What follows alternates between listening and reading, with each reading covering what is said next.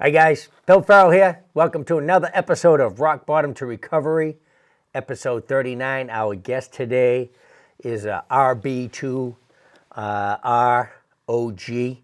Uh, for those of you that aren't uh, familiar with that slang, he, he's an old gangster. Original. Uh, original gangster. Yes. Uh, you're getting old too, though, right? Old gangster. I'm an old too. gangster. Yeah. You're an original gangster. I'm an originally old gangster.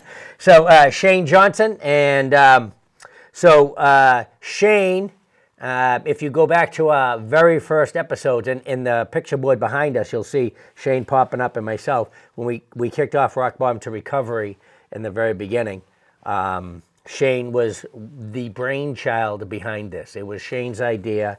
Shane came to me. As a matter of fact, Shane, why don't you just uh, so people that are listening or watching the video? Yeah, I, um, I had been interested in podcast. Uh, I had a friend pushing for podcast um, out of New York. He had a, a large following for his podcast, and we didn't have anything like that in Massachusetts, really, that was local, um, that we could do outreach with.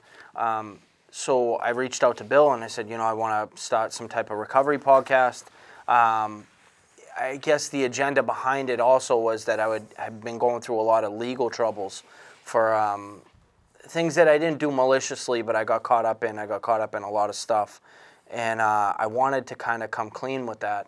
Uh, I had the, I, it's crazy. I can't talk about too much. Uh, some of the stuff's still ongoing, but I, I, you know, from the Boston Herald to the F B I uh, and anywhere in between. Um, things started getting very toxic, and I, I was trying to find a platform to express that and to talk about issues, talk about addiction issues, overdose issues. I had just lost my best friend.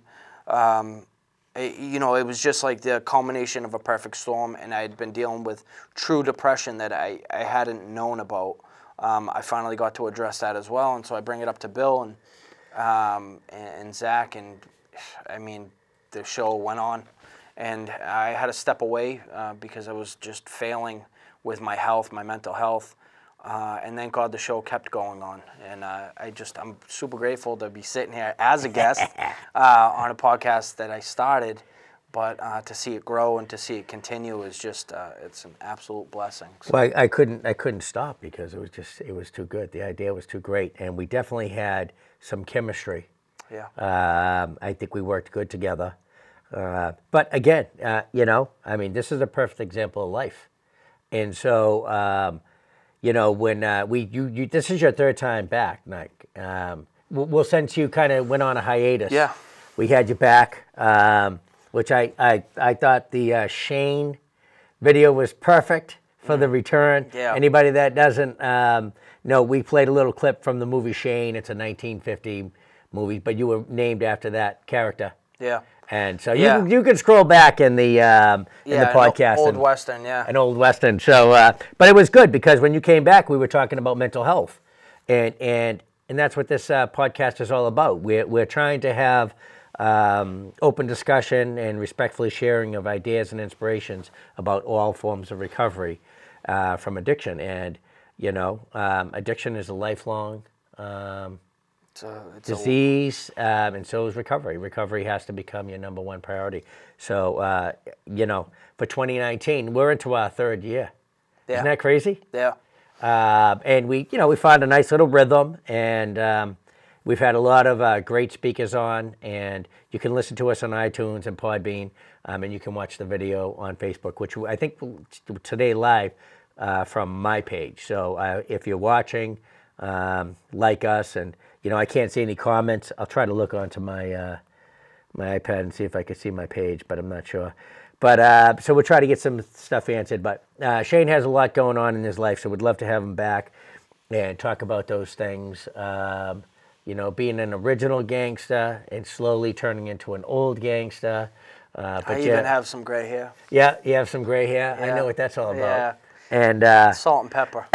So in a... Um, So just briefly for this this particular podcast, just like in brief, just give us a quick um, how you got started in uh, addiction. In addiction. For anybody um, new listeners that we have. Well, I've I've been going through this actually lately, uh, trying to talk about where it started or how it started, and if addiction is a disease, and Uh, I was, I actually just um, went on my honeymoon. I went to Waikiki and then I went to Maui for ten days. And uh, we met a, uh, they had like some psychologist um, convention at the hotel. And uh, we met a psychologist. They were just talking and asking about addiction and if they knew addiction, if, if they thought addiction was a disease.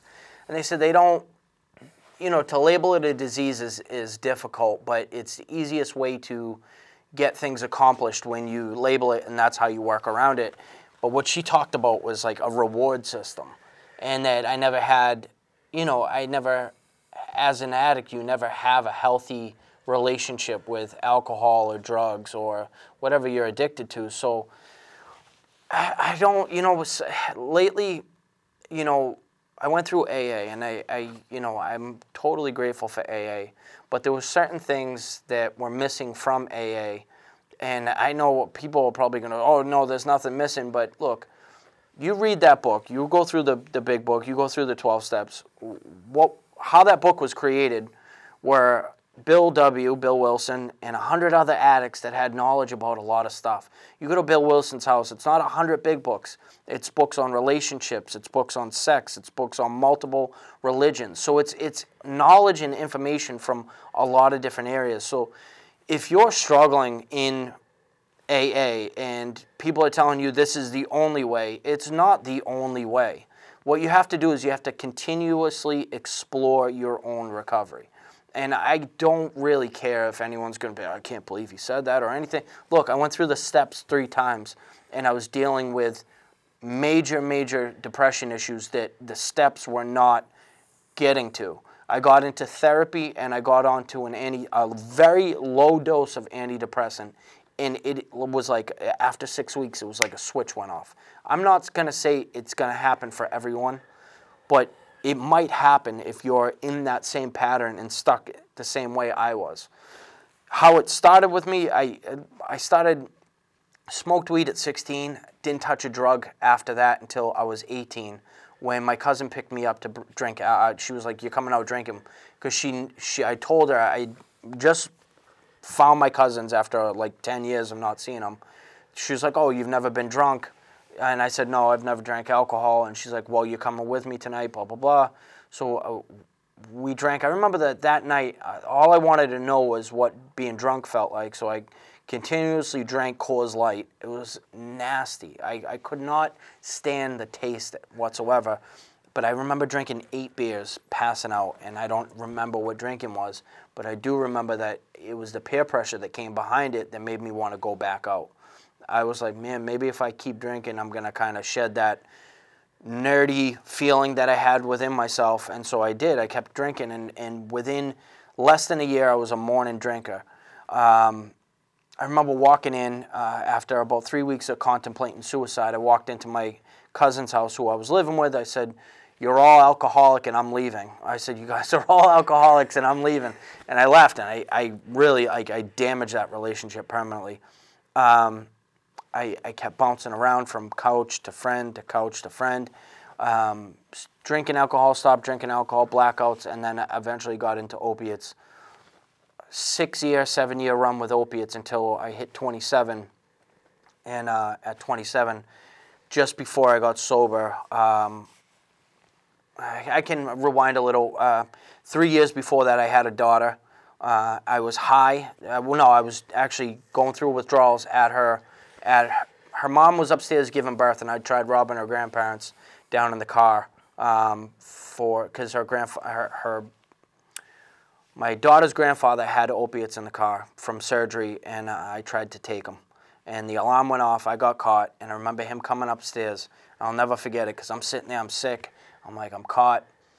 And uh, he comes upstairs, and he rattles his pocket. I could hear the pills. He never says a thing because he's trying to experience this birth of his granddaughter, and I'm just sick. And I remember having him cut the cord. I had him cut the umbilical cord because I was just like, if I cut that, I'm committed to it, and I don't want to have a kid right now. I, I remember calling my mom up the day my daughter was born. That day, I'm, I'm calling my mom up. I'm crying. She's like, oh, I'm so happy for you. She's crying because she's elated. I'm crying because I'm like, my life is over, but I'm lying to her. And and it was this, I can remember it still. I'm like, she's not crying for the same reason. I can't, pardon my language, but I'm like, I can't effing stand her. I can't effing stand my mom. I can't effing stand my daughter. They're all trapping me. They all told me to stay here. I don't know why. And, uh, you know, my daughter's eleven now, and I have eight years in recovery. I know why. You know, I definitely know why I'm supposed to be a dad. You know, I, I and it's, it was, the reason why I was supposed to be a dad, and I tell people this to this day, is because it was the only reason to ever get sober. And that might sound selfish, but I did, I had no reason to get sober. I had absolutely no reason. I didn't care that much about anything or myself to get sober. I was very selfish, very pig-headed, and, and very addicted and lost. And and it was literally the only medication I knew to deal with what I was going, what was going on inside. Um, so yeah, that was. You know, I, I mean, I could go on forever. I'm I'm thirty-five, and, and I had ten years of addiction. But I, at the end, at the end of the day, like I, I picked up, and uh, I lost. I literally lost everything. I lost my daughter for three years until I got sober. And uh, I'll tell you this: if you're just getting sober, and you, your daughter is three years old, and you're just getting sober, and you expect or you think you deserve to see your kid, I'll tell you right now, you don't. You have to earn it. You have to absolutely earn it. And, and I see it a lot now. People think they're entitled once they get sober. Once you get sober, like getting sober is easy. It's staying sober that requires the work. And you have to prove to people, you know, just because you have, you know, oh, I have, you know, sixty days clean, I deserve that. You don't deserve anything. You did nothing to deserve getting sober. I, I you know, they say grace is God's unmerited gift, meaning you didn't deserve it, but you got it. And I honestly believe God saved me, even though I didn't deserve it. I did nothing with heroin addiction that warranted, you know, saving. You know, so that that's a grace. So when I got sober and I had this entitlement, I have to still look at it like I've done nothing to this point except get clean that has warranted seeing my daughter. You know, and, and if people have issues with, well, my baby's mother's this or my baby's father's that, and they're clean, they're the ones doing the right thing by the kid, you have no right saying anything like that. You don't. And I hear it a lot. I see it all over Facebook now. Like Facebook is like like Little Italy, where you have clotheslines going back and forth, and you can just picture the women hanging their laundry out saying, did you laundry. hear yeah, did you hear about Frank and his wife? You know, like that's how it goes now, and it's all over Facebook. You know, I put a lot of sarcastic things on Facebook, but you're not going to hear about, you know, some of the things that I even tried to talk about on the podcast on Facebook. You're just not going to, you know. Well, you know, when you talk about other people saying, oh, you know, this and this and this, I, it seems to me, and I could be wrong, that um, when people are in recovery and they're trying to, they're, they're still not in recovery. They're clean, they're sober. Um, there's still that drama in their life. Yeah, you uh, f- you that's, feed off of they it. create it, they feed it, um, they feed, like you said, they feed off of it. And, you know, sometimes it just seems like they want it because it's an excuse uh, to really maybe not do the work. Uh, did you find yourself doing? Yeah, doing? yeah. You I know? mean, you know, um, so I wasn't going to swear, but I guess I'll swear. But, no, no, you know, right when, when, you're first in rela- when you're first in recovery, The the main thing that everyone, I everyone, including myself, seeks is a relationship. You know, you think it's a relationship, but you're looking for a relationship. You're looking for someone that is going to validate you. You're going to look for someone that's going to distract you from being uncomfortable. And, and you're looking for lust. You know, you could say it's love or whatever, but, like, I didn't even know what love... I, I had an idea, you know, but love is not... Everyone thinks it's like this romance novel. It's really not. Love is work. Love is aggravation. Love is tolerance. Love is patience. It's love is is a. It's crazy. It's crazy, and it's very misunderstood. So you're looking for lust, and if you, it, it, the more honest you get with yourself, the more comfortable you'll be in yourself. So if, if you get sitting there like, oh no, Shane's wrong. I was looking for love. All right, if you want to be dishonest with yourself, that's fine. How but, did you How did you get out of the drama? Was it like... Oh, I got dumped. you know, I got dumped. dumped. And then I finally turned to my sponsor. And then, you know, I'd be like, you know, I turn to my sponsor, do work for six months, look at my sponsor and go, yeah. oh, I've got it from here. I'd get into another relationship, I'd dump or get dumped, same thing, come yeah. back to him crawling, you know, and it, it, if you can weather the storm, I don't suggest going down that path, but if you can weather the storm, you know, you might be lucky enough to find yourself a wife eventually, like I did. I just got married October twentieth, but congratulations. I, I but I had to crawl, you know, I had to go through some stuff. Um, and, but you're and learning, you're growing. That's what it's all I'm, about. Yeah, I'm learning, I'm growing, uh, and, and I'm no angel. Uh, well, nobody's an angel. We're learning, we're growing. I was just having this conversation um, recently that, you know, um, I've often heard, and I probably did it myself, was like, she knew what she was getting. When you know, mm. and if you're still saying that, like ten years or fifteen years into the relationship, it's not healthy. You have to, you know. Uh, we, I was just talking to a friend, and we were just saying like it's so much work, and in order for a relationship to work, you're gonna have to swallow your pride. You're gonna have to compromise, um, and you know, if if when you learn to do those things, at that gets the relationships tend to get better, or they should be getting better. If it's working on both sides, but um, you know, it's you just kind of keep growing and, and learning, and um, you know, and, and don't they say in recovery like not to have a relationship for what? How how many? They say a year. And what's the reason a, behind it? So just you to can work get on your head yeah, clear, so you can right? work on yourself. Yeah. yeah, because when you're when you're new to recovery, like you're. Your mind is not healthy, and you can put on a front all you want, but like you. When it comes to mental health, period, you're dealing with, you know, rewiring your brain. That yeah. the chemicals have done a, a, a enormous job of damaging. Your neural pathways are you're trying to figure. Your brain is trying to figure out a new neural pathway. So if you're saying, "Oh, I want to quit a drug addiction and stay sober, and I also want a relationship." Your brain is going to be working overtime trying to figure that out. Right. And you're going to crisscross it. You're going to think that as long as I work on my relationship, I can stay sober. And like that's that is where everyone, including myself, get we get twisted. Yeah. And if you're trying to date someone with that's new in recovery, it's a pretty selfish move. Whether you think, "Oh, they just relapsed once. They you know, they went out for a month." Look, before they ever pick up the chemical, the relapse happens. It's it's a continuous downfall, a downslide, a backslide. Their brain is rewiring back to the old thinking. I know because I've been dealing with it myself, and it's like I have to step up and continuously sharpen those tools that help keep the edges off because you're, it's quick to slip back into that old, it's there, it'll always it's be always there. there. You're never yeah. going to kill that pathway. You know, that pathway is actually just waiting for you. You're just like, no, I, I have a new one. So if you're if you're new in recovery and you're trying to date, it's not going to like. It, I can't say it's not going to work, right. but it, it's not always the best. It's not the best. And if you're trying to date someone new in recovery, it's a very selfish move. And, and when you come up with the excuse, oh, they relapsed once, whatever, understand that they were sick way before they picked up that drug. That drug was literally to medicate the problem. Right. And now here you step in saying, well, I'll save them. It's you're not going to save anyone. You got to save yourself. Yeah, and you, what you're really trying to do is you, you're basically saying, I'm doing this for myself. I'm with this person, new in recovery, not for them, but for me. You've, you you know, so once again, you got to get honest. Yeah, and you know, and relationships are just so so uh, tough. You got two people, um, two personalities, two characters, so it is difficult. And I think.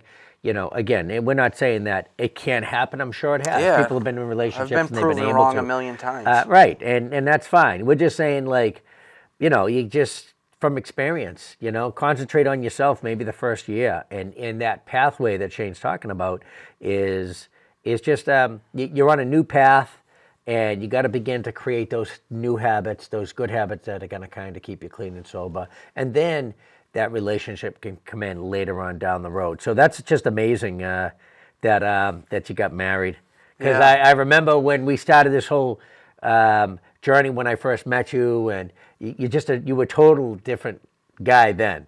um, your thought process and stuff. So it's been always amazing to me to watch you grow and mature. I'm not saying you weren't mature back then. No, I, I I don't feel like I. It just I was. It just it's it to me it's just it's. it's My wife cool. doesn't think so though. Yeah, no, they she never do. She reminded me a million times when we were in Maui. She's like, "You don't act thirty-five." I'm like, "Well, first off, we're in a tropical environment, yeah. and like, I just wanted to be free." So we were we when we were in Waikiki, and there's pictures, but she will never show anyone. When we were in Waikiki, we were twenty stories up. I came out on the balcony naked and just stayed there yeah. in the sun.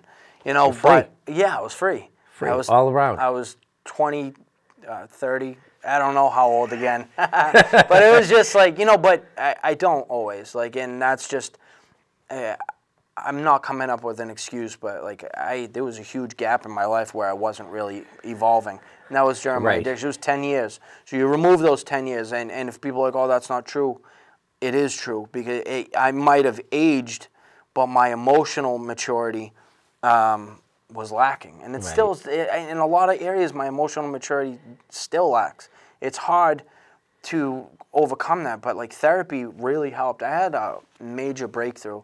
Um, in therapy, uh, I actually need to get back into therapy, but um, and it, the only reason why I couldn't is because now I live uh, like an hour and some change away from my therapist yeah. uh, because we bought a house, yep. uh, which is awesome. But and amazing. that's yeah, that's amazing. Um, but uh, I I was doing this thing called E M D R, I, and I don't know what it stands for, but it's E M D R, and um, I it was just it was incredible. Well, it was, you know, I think healing. I don't know if we, when when you came back, we talked about that because yeah. because that particular episode, and I don't know what it is. You could scroll back in the um, in the uh, the podcast, and you can uh, find it. But we did. We talked about mental health because at that point, um, you realized that in your recovery, you needed to start dealing with some yeah some because emotions, I, you know, some issues. I was going through the steps, and and every time I was coming up with issues that were repeating, people were like, oh, you missed something in these steps. And, like, listen, like, I, I couldn't, I, after a while with these steps, I was almost creating resentment so I could make it seem like it was full. Yeah. You know, like, I was like, oh, let me, let, let me do this, let me do that, let me use this resentment excuse, let me do this, and it was like, and people were like, oh, you're not giving it to God enough, you're not doing this enough, you're yeah. not doing that, and it was like, no, like, there was, there was, I'd wake up, so I was making thirty-two sixty an hour. Yeah. I had the best health insurance in the, in the country. It was it, through mass laborers, yeah. dental, everything, thirty-two sixty an hour. And I'd wake up and I wanted to cry. And I couldn't, I'm like, man, my job sucks. My job didn't suck.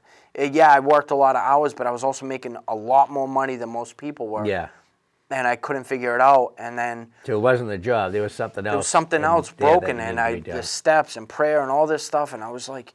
I, I, you know, trying to become like Terminator with it. I'm like, I'm going to go on the all these retreats and I get this uplift. But then it was like those, it was more and more and more.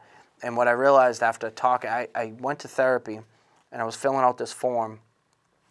And I kind of just did it blindly because I was it was a lot of paperwork. And I'm like, so they're like, all right, you're going to take a quiz. I didn't read what the quiz was. And this is honest to God truth. I didn't read what the quiz was. But the quiz was asking you certain questions like, um... and it was asking, I can't remember the detail of the questions, but it said you can, you know, circle one to five, right? So I was answering sometimes twice on the same question. And then it, on the next page it said, now add all this up. And I think I was at like a twenty-one.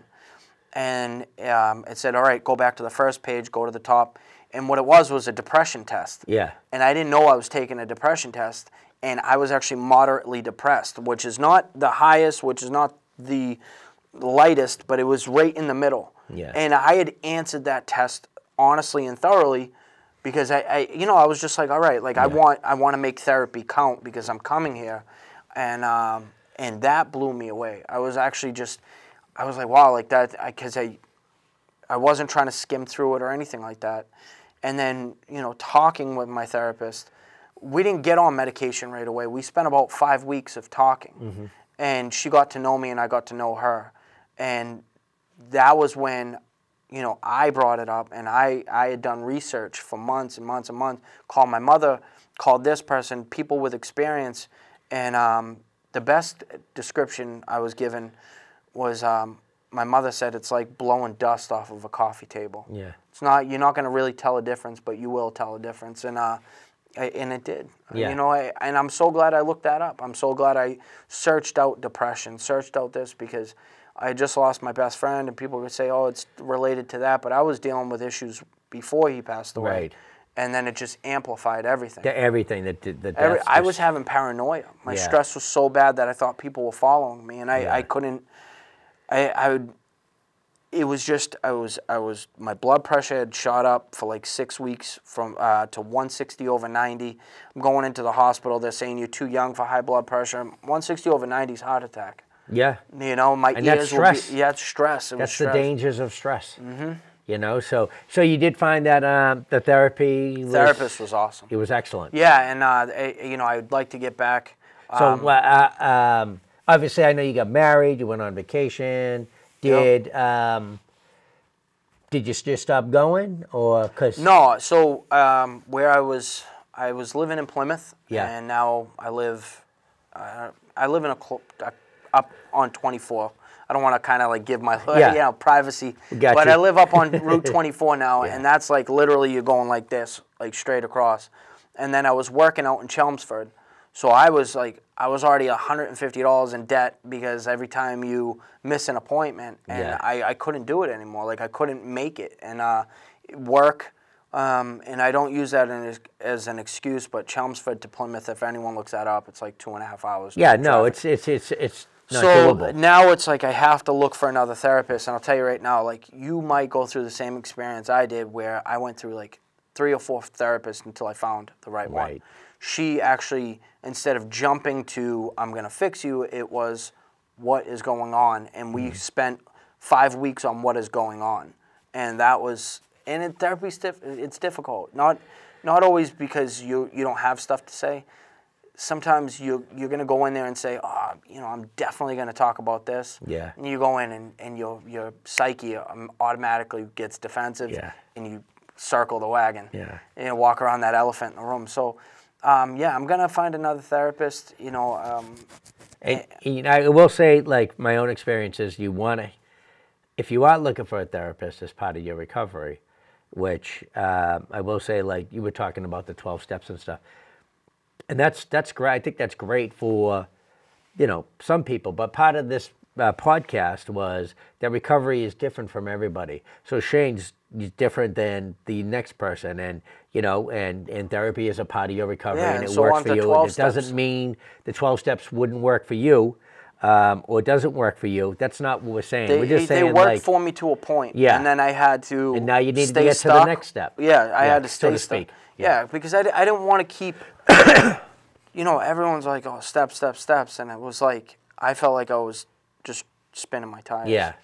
And and um, so if you're looking into therapy, you need to find something close to where you live. Yeah, yeah. And because that, it has to be convenient. It has to be convenient because you have to make the appointments. And somewhere along the lines, the little voice in your head well, oh, yeah. is going to tell you, oh, you don't need to go Yeah, today. When I was living in Plymouth, it was literally a three-minute walk yeah. from my house. So I had no excuse, and it was it was awesome, you yeah. know. And, and, you know, now that I live elsewhere, it's like I'm going to try to um, – I'm going to try to find other places. You yeah. know, I'm going to try to find another therapist, and uh, it might take some time, but um, I absolutely – implore it. Yeah. I think it's it was one of the best decisions I ever made for my recovery. Yeah. And for my wife, she was um she was just get, she's like she couldn't do anything about what was going on, right. and neither could I, and it was adding to her life. Like, everyone has stress in life. I was dumping and dumping and dumping and then avoiding her because I'm like, she can't fix this. Right. You know, and I remember, and, you know, she might say it's because she was watching her shows or whatever, but I remember just sitting on my recliner all the time until like ten o'clock at night. Like, I get out of work, I take a shower, hop on my recliner, and she'd be watching T V in the room. And I just sit there in my on my recliner. I'm just, like, looking at the T V. And um, now I'll I'll do that. I'll, you know, we get our space, but then I go upstairs and, like, we just hang out, you know, yeah. and, like, I, I'm more comfortable. I'm able to talk more and... Um, And, you know, I, I can't thank my therapist enough. and I can't thank, you know, life enough and God for helping me search out those extra things that right. I needed. You know, you're a perfect example of, you know, it works for some but not for all, because right. your pathway through recovery totally different from absolutely mine. Right. But here we are with the same purpose, and, yeah. and you know, and we technically do have the same amount of sobriety because we both woke up at whatever time, and it's twenty-four yeah. hours in a day. Yeah. You know, but he, he's just strung a couple twenty-four hours longer than I have yeah. together. Yeah, a couple of twenty. I'm at, I'm at uh, thirty-one? thirty-one, yeah. thirty-one. thirty-two in uh, September. thirty-one, and he's twenty-six years old. That's yeah. amazing. It's unbelievable, isn't yeah. it? How does yeah. that happen? so, um, yeah, so there, obviously your relationship is, is much better than it was. And do you feel like... Um, You know, um, the therapy has kind of helped you to um, open up and trust? Yeah, yeah. Well, therapy's really helped with um, not... It's helped with my relationship with my daughter. Yeah. Like, more than anything else. Like, it, it really has. Like, I, I, I was struggling. That was the other thing, too, is the steps weren't helping, was that I was short with my daughter. Very short for, like, years. Like, yeah. after I got sober. And it was like I was emotionally, like she'd talk and I'd shut off, and I still sometimes do. But during that breakthrough with therapy, like that was certain things. Yeah. And it had nothing to do with my daughter. It had everything to do with my childhood. Yeah. And it was it was it had everything to do with a certain age in my life uh-huh. that we went back to, and a certain moment and a certain right. element. And it, it was like, I remember feeling so calm after that therapy session. I, I was sobbing throughout the whole therapy session. Yeah. I went home. I passed out at seven o'clock at night. I called my boss at three in the morning and said, I'm not coming in. I wasn't upset. I just needed some time to, like, yeah. kind of, you know, breathe. And um, and I've seen that change with my yeah. daughter. Like, we talk more. I, you know, when I see myself losing it, mm-hmm. I can hear, I don't hear myself. So, like, the, the the the P T S D aspect of it, everyone talks about P T S D, um, but they don't really describe what their P T S D... My P T S D sometimes is when I'm yelling, I don't hear myself. I hear the people that abused me. Yeah. And I don't hear... I You know, I, I hear the abuser in my head almost as if I'm him, and then I don't see the person I'm yelling at. I see my mother that went through the stuff that we went through together. Yeah. I see my myself... Um, so when I'm going through these P T S D moments, I'm hearing the guy that abused me, and I don't hear my daughter, I'm hearing my myself. Yeah. So now when I'm yelling, I hear myself and I hear my daughter, but it's more of a communication thing. Okay. You know, and like that is what, oh man, like that was such a breakthrough, because I wasn't having out-of-body experiences. I'm yeah. having these moments with my daughter where she needs to be reprimanded, and and I'm not losing it. I'm actually able to reel it in. Right. And get that point across or get that lesson across without just totally to trashing and my you. daughter. Yeah, yeah. I'd never, I've never hit my daughter, but verbal abuse is just as bad. I don't swear, bad, I don't right. call her names, but it's the swearing, it's the, I want to intimidate her. And But it, that's not me, that's, that's yeah. that, I'm literally plugging into a moment in my life that happened to me, that trauma, and it's literally expressing itself through through my body out of, and and that's, you know, if someone can un- identify with that, it's hard to always explain that, but you're literally not yourself when you're doing right. that. Right. Well, you know, I, I read this book, and I'm it takes me a while to to finish books, but, um, and Doctor it has Seuss. to do, no, no, Doctor Seuss, um, I'm near the end of that one, but yeah. I had started another book, and um, and it was on trauma, and it was an amazing book to begin to understand trauma and how trauma affects you from the moment that, like P T S D, how that affects you, how it affects the body, how it affects the mind. And basically the book is like, the trauma is different for everybody. The treatment is different for everybody. Um, and we have a habit of diagnosing it and then giving it a pill, and it doesn't work. Uh, maybe it does for some, but in order to go back, and so, to treat it, to address that moment. Because trauma um, is not curable. It's treatable. It's treatable, right. And, and But pill, they, they hand the pills out as as a cure. Well, you know. And it, But you need to you need to treat it with, with if you need medication, you need medication, right. but you need to treat it through process, ther- through process, process, therapy, things yeah. like that. And um, I had actually read something, too, if a child receives, if a child goes through trauma between the ages of two and ten, yeah, what happens is they, that is the period in their life where they develop emotional maturity. Right. So if you stunt that growth, they're going to lack that the older they get. And uh, I, I found that out, and then I asked my therapist. She said, that's very true. I said, well, you know, can, you know, is it possible to become emotionally mature? She said, absolutely, but right. it takes work. Right. You know, and, and I didn't know that. And two to ten, I, I mean, beyond ten, yeah, I was dealing with stuff too. But two to ten was, there was physical violence. Uh, you know, yeah. I, I'm getting, you know, I, I, I remember one time specifically where I came downstairs and... um So we kept getting grounded a lot. We kept getting grounded. Our version of grounded was that my my stepfather would strip everything out of our room, presents included. Well, like, and I say presents included because he did this on Christmas. Stripped everything out of the room and we'd have a bare room and we'd have to sit there for like weeks wow. in our room. Except for eating, you're you're in a bare room. So like when people talk about put, being put in um being put in the box and yeah, the whole. Now I understand what I was going through, but yeah. at, at ten years old, like, you're losing your mind. There's no yeah. stuffed animals on your bed. There's nothing. And, and it, it's just these walls. And um, so I, I was going through that. Um, and I remember one time specifically, my sister and I are upstairs playing. He calls us downstairs, and he said, if you guys act up, this is what's going to happen. And he turns us around, and he, he starts wailing on my sister with a, with a wooden spoon. And then he sends her upstairs. And then he does it to me until the spoon breaks, and then sends me upstairs. And I remember like having that as a chip on my shoulder growing up, right. and using that as an excuse when I drank heavy. But I didn't realize like how significant that was. Like, we're getting beat for something that in the future, yeah. you know, like, if you guys. And it was like I, I couldn't, you know, I, I wasn't able to process a lot of that stuff until like now, yeah. until like hitting thirty-five or. In my thirties, where I wanted to search, you know, I wanted, right. you know, sobriety got me into my thirties, and then my thirties are getting me. They're going to get me into the rest of my life, you know. Awesome. So yeah. And so if you if you're uh, out there and um, you know, you have trauma, which we all have trauma. I know the Farrell boys spent a lot of time in the corner. We were sent certain corners of the. Uh, we had a ro- wooden ruler, but uh, we we deserved everything we got.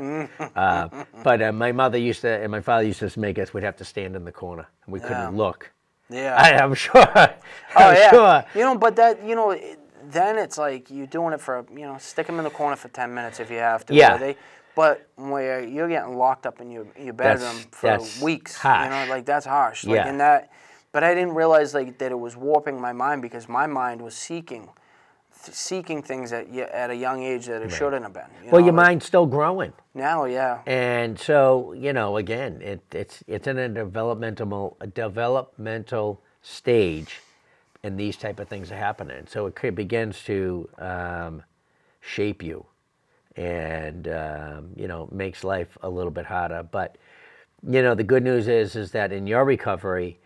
Um, the, the the the mental health side of it is working because you're working it, and um, you know, if you're listening, um, please forgive this picture see, too. This was just which one? That one? No, not that one. But I'm sorry, I don't mean to cut you off. But the one before that, I was early in sobriety, and I thought I was going to be a bouncer at a club. Like that's that wasn't that wasn't out. That's that, my I thought when I saw that picture, that was a scene from Grease. No, no, no, no, no. no. That's my daughter, Sadie. Um, yeah. I love this, by the way. I, I really want to thank you guys for this. This was awesome. And that guy's handsome. Yeah, he so, is. No, but... I, it was at our podcast? It was. That was at the podcast, yeah. yep. yep. Oh, Senator Keenan. Senator Keenan. Yep. And I, I was dressed like, I, I don't know, like half military, half like... Uh, yeah, I don't know sure. what what was going on there. I but don't either. It wasn't working in the no. political... No, it wasn't. so... So, but yeah, that's, and that's, that's me a great Sadie, picture. Daddy-daughter yeah. dance. Um, and I think that's just like, those are the type of things I like to show because it's important that if people in their recovery that you can get a life back. And and I'd say, you know, um, my experience has been a lot of people are forgiving. It's just a human nature to, to forgive. So when people have, which they've done in their addiction, they've done crazy things. They've burnt uh, bridges, family members, because that's usually ends, who ends up suffering. Uh, when people get uh, clean and sober, that their families come back around. Yeah. Um, but you just you kind of have to do the work. But if they don't, Don't use it as an excuse no, to go back out. No, don't use it as an excuse. Using it as, a, as an excuse to create a new family. Yeah. And th- we're out there. Yeah. Um, just waiting to help and be a part of your um, recovery. And so um, there was... Um, hey, look at that. That's when we first started. Yeah. Plus my head is cut off. Yeah. So that was in the old uh, the old place. We've really grown. We're in a new location, as everybody already knows. So, um, but uh, self-care. Well, wait. You know what? I want to kind of go over some statistics um, real quick. So um, I was just, I think my wife posted this one. It's the states with the most overdose deaths. Have you seen that? No. From twenty sixteen. So for every one hundred thousand, um, West Virginia was number one. They have fifty-two deaths. Um, Ohio was number two with thirty-nine point one. I don't understand what the point one is. So, but um, New Hampshire is number three in the country for the most overdose deaths, and uh, Pennsylvania is number four. Um, well, New Hampshire has thirty-nine per one hundred thousand. Pennsylvania has thirty-seven point nine. Kentucky has thirty-three point five.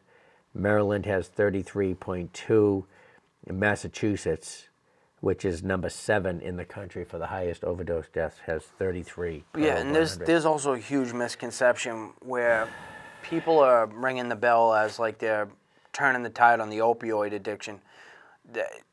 That's not that's not the case. No. What what's happening right now is there's an increase in crystal meth use, you yeah. know, and there might be a decrease in fentanyl use. But there's an increase in crystal meth use. It's just substituting one for another. You well, know, it's going to be when they, well, you see the turn of the tide is when they put clean heroin uh, use facilities like they have in Canada and Portugal. Yeah. That's when you're going to see it. Portugal's number four problem in the entire country was intravenous heroin use and overdose. Yeah. Now it's number twenty-one. Is that because country, they... Because you're removing the chance for these dealers to bring in fentanyl. Yeah. You know, and, and that, you know, there's a whole narrative behind prescription drugs are killing everyone. No, they're not. Uh, what's killing everyone is fentanyl. Fentanyl that's coming from Mexico. Which is now Which, taken, yeah, taken up. And look, like I'm not... I don't want to get too political, but um, sanctuary cities are a haven for, for these places. Mm. If you look at pretty much every sanctuary city in Mass... it has the highest number of drug arrests right. for a reason, because right. the wrong people use those cities. Right. And and you talk to detectives, you talk to people on the police, they're seeing this fentanyl and they're seeing these dealers come from Mexico. It's starting Mexico up to Chicago, Chicago to Massachusetts, and then it's Lawrence to New Hampshire, and right. it's all these connections. And, you know, it's not, you know, people want to try to slam it, but that's that's the truth. You know, fentanyl is what's killing people, and, and cocaine. My um, a cocaine's year, on the rise. Cocaine's on the rise because and people. It's on the afraid, rise in the schools. Yeah, which but is scary. now it, now they're lacing the coke. My best, one of my best friends. So my two best friends passed away a year apart from each other, and um, they're on they our got, board, you know. Yeah, yeah. They yeah. got they got the the they got the uh, autopsy report back. Yeah. And um, uh, Dave had passed away from cocaine laced with fentanyl. Right. So it, you know, if you, people are like, oh, you know, that's just something I see when I'm, it's clickbait. No, it's the truth. You know, my, my best friend passing away is not clickbait. That's the truth, and he passed away from that exact drug. Right. You know, and crystal meth is on it, and people are like, oh, we're seeing a surge in it. You're seeing a surge in it because there's a demand for it because people are afraid to die from fentanyl. Right. And these dealers know that. The deal, you know, that the the. Fentanyl is, you know, people are like, oh, it's coming from these farm. Like, trust me, there's not an M D with, you know, ten kilos of fentanyl sitting no, in his right closet. There. That's Dave and Wayne, and they're, they're one of my best friends. And, and solid Wayne, guys, too. Yeah, absolutely amazing people, and they yeah. died a year apart from each other. Yeah. And uh, but th- trust me, there's not pharmacy companies with ten kilos of fentanyl. That's no. not, no, they might, you know. That's not happening. It's it's man-made fentanyl. It's like acetate fentanyl, and it is. It's coming from China. It's coming from Mexico, and that's not. Yeah, and that's shit. a whole nother like, that's a whole nother podcast uh, way that stuff's yeah. coming in. But the, the the point is, not only is it coming in, but it's here. It's here. And it's, they're going after our youth, And um, and and I know, like, in the schools, like, obviously marijuana, everybody knows I'm I mean not for the legalization of recreational marijuana. I think from a youth point of view, it's just another stepping stone into addiction. It, and again, not to get into an argument, to go back and forth with anybody about it, but addiction begins with cigarettes. That's how it begins. Like we were saying, the reward pathway, the development of the brain. Yeah, the, the, the vaping. and The vaping, which is off the charts now. But, I mean, back then, when I was in high school, kids would sneak around, like, at lunchtime smoking cigarettes, and I never realized why. I'm like, oh, that's... But I didn't realize that nicotine got you high. Right. And there was a reward system with that that you would chase back, and a lot of those kids that I saw smoking in high school were the same ones that I, I was doing drugs with later, or... Right. You know, I'd see them go down these paths, or they're dead. Right. You know, it does. It starts early. It's now now vaping. You know, they have. It's so hard to detect um, marijuana in a vape because they have scentless vapes. Right. Right. So it's like, you know, now now is an even bigger challenge, and now I think Marlboro, the the makers of Marlboro cigarettes, just bought a massive vape company. Yeah. They they're going back on exactly what they said they weren't going to. The vape company actually lied and said they weren't going to, um, they said they weren't going to advertise to kids. Now right. they they just sold themselves to the biggest advertiser of youth, you know, cigarette smoke, right? Which is Marlboro, you know. So yeah. it's they don't care. No, they don't. As they, a matter of fact, so they, the the last podcast that we had on um, uh, high school kids, actually from this school, who are involved in tobacco legislation, um, and really just a. a good group of kids doing the work, getting out in the community, uh, and they were tackling the tobacco issue. And it, it was amazing because uh, they belong to the group called eighty-four, and it's eighty-four percent of the youth don't smoke cigarettes anymore. She actually said, um, one of the, um, the girls, Sarah, said it's actually up to ninety-two. And this is how genius the tobacco companies are, because they went back, and they regrouped, and they came out with the flavored um, yeah. oils for yeah. the vapes. And now all the kids are doing those. Yeah. And it's like, again, it's like, and again, like somebody, yeah, I used to smoke. But, but I'm not going to, and the other thing, too, is you get into an argument with a smoker that says vaping's not smoking. Right. It looks like smoke coming out of your mouth. Yeah. Like a, a duck recognizes a duck. You know, and, the, and half these smokers now are sucking on more, there's more, like, of whatever, they say it's, you know, they say it's, um, you know, oh, it's water vapor. Look, when I breathe, you can't see my breath. Yeah. When you vape, you can see it. So there's obviously something there's that's something not supposed to go in there. And they're, they're smoking. These clouds are nine times bigger than a cigarette could give you. And, I'm, hey, listen, we're not knocking smokers. I smoked, and then I quit. Uh, if you smoke and that's all you do, I, that's great. It's your body. Do whatever you want. Uh, I, I, I mean, from my point of view, I'm just looking at the youth and, and trying to kind of educate and bring awareness to the opiates. It's like, oh, man, now we're going to have to deal with the marijuana on top of this, and we haven't even gotten a hold of the whole opiate thing. But again, education and awareness is is what we want to do so people can make their own choices, whether you agree or not. Again, it doesn't hurt to get some information and then make your own decisions. I and say so, on the next ballot, they should put up uh, clean injection sites. Start looking that up. You know, any senator that might see this or listen to this, a clean injection site. Look up Portugal, look up Canada. It addresses it in the cleanest way possible. And, and uh, um, so we had Anissa Asabi-George on, uh, Boston City Councilor, and uh, and that's why I had her on. She actually wasn't for the clean injection sites, but you could go back in the podcast and you could listen to what um, her reasons were. And, and you know, again, um, she wants to help people. She just felt... Um, and I don't know if she still feels that way, but she just felt at that time that wasn't the best way to go. Mm. She, they'd rather see more money go into the recovery side of it. And, and again, you know, um, we're just moving forward and we're trying to do the best that we can. Yeah, but it's, at the same time, how many sober houses can you have? Yeah. You know, like you can't... Well, recovery's big money, as you know. But it, it's big money, but it's it's also...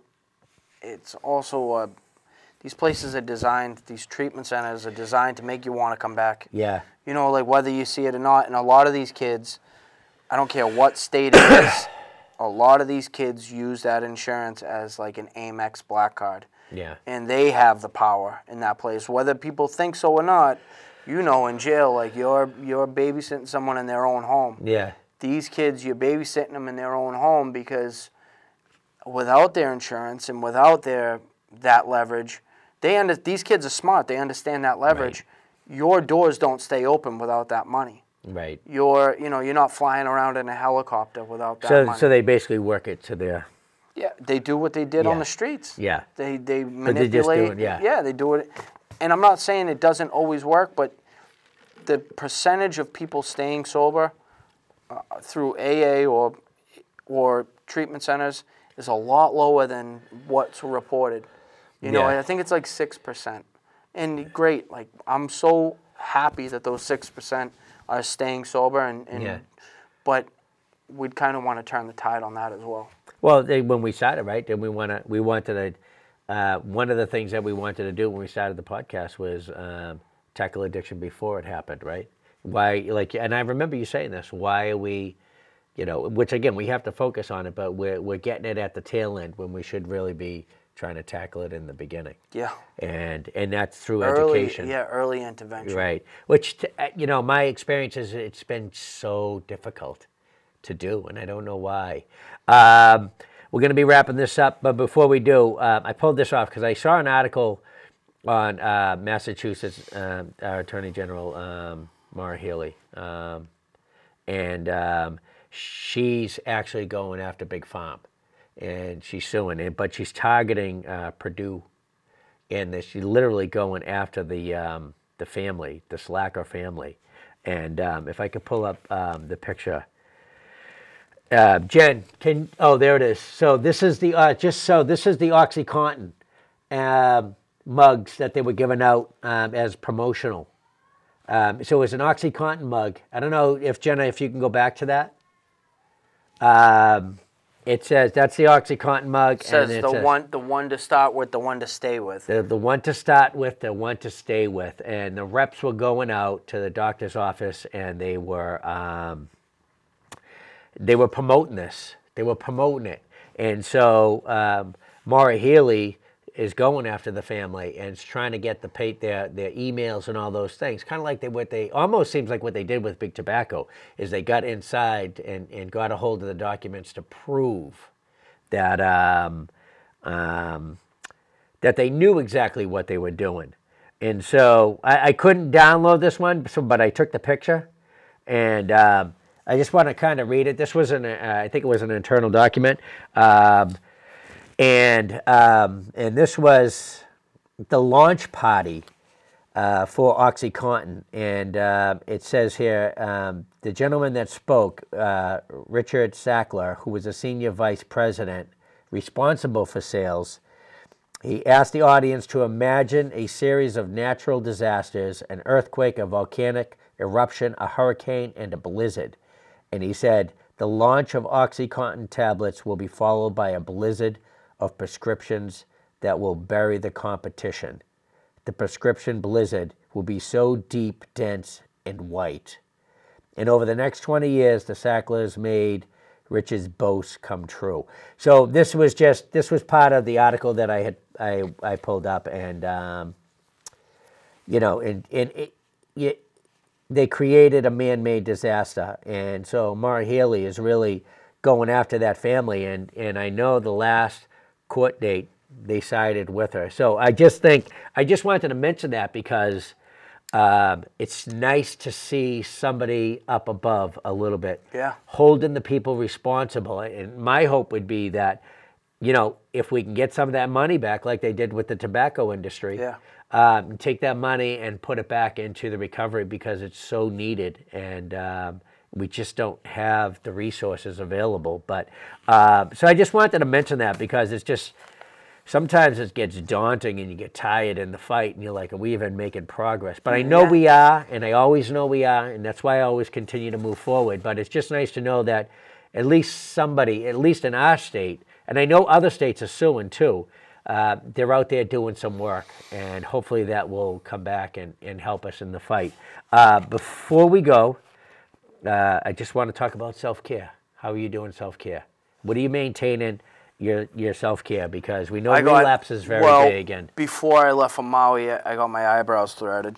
And um, they, how it did hurt. Those... It hurt, but it the self no self care. So I, I could do more. Um, I could do more, but uh, you know, I I, I know, you know, yeah. and, and I, I don't care. People say, oh, you don't know. I know. I'm I'm aware of certain things, and yeah. I, I know when I need to step up. I know when I you know coming here also was kind of therapeutic for me, because I could have done like sat on my couch and done nothing. Right. You know, but like coming out here, fellowshipping. Right. Uh, being around, like, and and I think the thing I do a lot now is like I call people. Mm-hmm. I call a lot of people. I bounce things off people, and I have like intelligent conversations. Right. You know, um, where you know the the Gillette ad that just came out. You know, and I didn't see that. What uh, was the Gillette ad? The Gillette was... ad was about toxic masculinity, and at first I was I was pissed off, but then I realized why, and it was because it made me uncomfortable and made me think. Yeah. And uh, what I realized is that. Uh, there's probably one hundred one million forms of sexual harassment and sexual assault and things like that. And I'm actually grateful for the ad, because if my daughter's going through something like that and doesn't yeah. want to tell me, and she doesn't know what she's going through, and then she sees one of these ads and she's like, a light goes off and it's like, I'm, this is what's happening to me. Right. Um, she can address it, you know, and she yeah. can maybe bring it up. And so there's a lot of good stuff going on. Um, But it's like how you look at it is going to be how you react to it, you know. And and um, so self care is good. I'm I'm reading more. Um, I actually got Dale Earnhardt Junior's book on concussions and you know things like that. Which Did you is, get a lot of concussions? No, but I was just I think, I think my head's messed up anyway. So, but I you know, I was just talking to someone the other day about um, maybe going back to. I haven't been to an A A meeting in like six months, yeah. and. Uh, It was I, I replaced it with therapy and other things in my life, and and um, but it, you know I I think I do want to go back to it, and you know but I just have to find what's right for me. I went through a lot of traumatic things in A A, even though people try to label it as perfect, it's yeah. very imperfect with a lot of sick people that don't really mean well, um, but they some of those guys I, I swear like train their entire life to like to manipulate. And they find A A as a platform because people are vulnerable. They're not weak. People in A A are not weak. They're vulnerable yeah. for help, and they're vulnerable for for love and, and faith, and they're just vulnerable. That doesn't make you weak. You know, it it's a predator that will prey on it, right, and turn it into your weakness. And I think that's just that's that's human nature. Uh, anywhere yeah. you go, you're gonna find those people.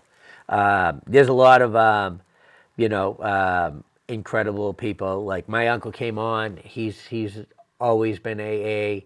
His experience have certainly helped me. My father, same thing, um, have helped me in my recovery. Um, and so again, if if A A is not your thing, let's find out what it is. You know, one of the great things about this podcast is we've had on so many different people. And and and, and back in the day, you know, it was like A A and N A. And you went to your meetings, and that's what you did. That was it. And that's that's no longer it, man. Yeah. Like, we've had uh, the Bulldogs Running Club came on. Yeah. Um, uh, uh, so so many different uh, uh, working out. The uh, Phoenix Recovery in Boston is a gym for people in recovery. There's just so many different things that you can do now. Speaking of working out, have you ever told anyone how I worked you out when we went to the gym and boxed that day? Uh, no, I was too embarrassed. Yeah, no. You know, Bill, Bill's, and then he, Bill, Bill's good. And then he, and then you came back with your eyebrows. Yeah, you yeah, know? I did. And so I did. I'm jealous there too, because as you can see, I don't Golf. really have a lot of eyebrows. So. Well, then get the beard threaded. The beard's coming off soon, but yeah. uh, well, Shane, thanks for uh, having you back on. And anytime you want to come in and um, sit in and, and on one of the shows, you're always more than welcome, because would this wouldn't to. be possible if it wasn't for you. And um, you know, you just have so much wisdom and so much knowledge to share. You've been there, you've done that. Um, and I just think it's a huge plus for people to get to hear where you're at, what you're doing, to understand that recovery is just ongoing, will always be ongoing. You know, we're going to take a couple steps back, but we're going to continue to move forward. So I really do appreciate you coming on, brother. Thank you. And I just Thank love you. the fact that you're married now, you have a house. I mean, when we first started this, we were just thrilled when Shane showed up and he had a job. Do you remember yeah. that? Yes. You were dirty. I had a normal job. You were tired. Yeah, so now I'm, uh, I think uh, I'm two years into plumbing now. That's awesome. Yeah, so if anyone needs a kitchen sink done or water heater or things like that, yeah. call me. Call Shane. Um, and see, and I was driving when I was driving around today. I was thinking about today's podcast, and I was thinking about you. And I often think about you, and I always, you know, when I don't hear from you for a while, and I know you're doing good and stuff. And so, but I just thought, I wonder if Shane um, could imagine himself back when you were using to even like to be married, to have a house and to have a daughter. How's that feel? Like no, a that's, solid relationship well, that, with that's your daughter. Incre- that's incredible. Yeah. Like to be to even be here, period, is is incredible. And I remember like walking in my I, I was um I hiked a volcano. It's called Diamond Head in Waikiki, yeah. and um and I remember I, I kept hearing Wayne. Wayne passed away, but I kept hearing. I remember him, me and him hiking the White Mountains one time, and I kept hearing Wayne's voice when I was doing Diamond Head. And as we're wa- hiking the White Mountains, and our friend's in the car, so we're like three hours in, and we didn't tell him we were going to do it. Yeah. Sticking him in the car, and Wayne kept saying, let's just keep going. He's like, let's keep going. He's like, w- he's like, we're not supposed to be here. He's like, we've made every mistake in life. When I- and I could hear him as I'm doing Diamond Head. Diamond Head is brutal. Yeah. I don't care. Like, that, the stairs were like this, and like, it was just, but it was gorgeous. When you get to the top, you see everything in Hawaii, and it yeah. was just, and you got to understand you're at the top of a volcano, so to go from sleeping in the back of a car in the Charlestown yeah. projects, full strung, you know, f- you know, full blown heroin use, to hiking a volcano in Waikiki, yeah. like that, that's a huge yeah. gap. And like the fact is, it's like I have a good relationship, like I have a, I have a. project I have to work with, on with my daughter uh, this weekend. Like I get to play with clay, you know. Right. So it's like, I, you know, that that's awesome. And to even just go f- the last couple of years from being this crabby daddy to a communicating father with my daughter. Yeah. I, I didn't imagine I was going to be there. I thought I was stuck because yeah. I'm like I can't stop being so negative. I can't stop, you know, this and. So, so yeah, we'll see what good. happens in eight years. You know, yeah. like another eight years, and uh, you that's know, that's awesome. I'll be your full. T- I'll be everyone's full-time plumber, correct? uh, Shane, thank you for coming on. And uh, so, our next podcast will be uh, January twenty-fourth on Thursday, and we're going to have Stephen D. Daniels, and Stephen's uh, out of Baltimore, and reached out to me, uh, messaged me through the Rock Bottom to Recovery uh, message board. So if you have a story or something that you'd like to share, message me, and I'll get back to you. But um, Steve's coming on, and he's going to talk about porn, gambling, illicit relationships, and depression. Um, and, and Steve, also addiction. As you know, for, we go from one addiction to another. So uh, so we're looking forward to that. And I would just, I would end this uh, in the voice of Wayne. Um, you, you know, you're not supposed to be here. And just keep going. So you're not supposed to be here in your in your addiction. And you know what? Keep going. Keep going. Don't stop. Even when you get tired, take a rest. Get back up. Keep going. Keep going. The view and, at the top of Diamond Head is worth it. Yeah. So get there. And the view will be worth it. Yeah. You know, you got to do the work. But you know, there's plenty of resources around for you. Uh, one of the resources that we have is the Holbrook Cares Uh, coalition, which is I'm a part of, and we meet the first Tuesday of every month at seven p.m. up at the town hall. It's an opportunity to meet uh, people um, who um, want to provide education, awareness, and resources. So go to the Holbrook Cares page, go to the Rock Bottom to Recovery page. Um, we're here, and we're willing to help. And um, with that said, I'm going to actually p- promote my little uh, comedy show, so which is tomorrow night. Friday, um, January eighteenth, I will be in Braintree at the Sons of Italy Hall, and I'm bringing Lenny Clark, Aaron McGuire, and E J Murphy. So if you're in recovery and you're looking for something to do, you can certainly come out. Uh, it's, they're great shows. And, uh, I, I was yeah. blown away when I went. So. And, and have some laughter. So um, that's also on one. Facebook. Yeah, and yeah. Uh, that's it. Thank you guys for uh, listening to our uh, podcast, Rock Bottom to Recovery. We're on iTunes. Podbean, we have a Facebook so uh, page, so like it, go on, look at our past episodes, and give us some feedback. And uh, be safe. Have a good day.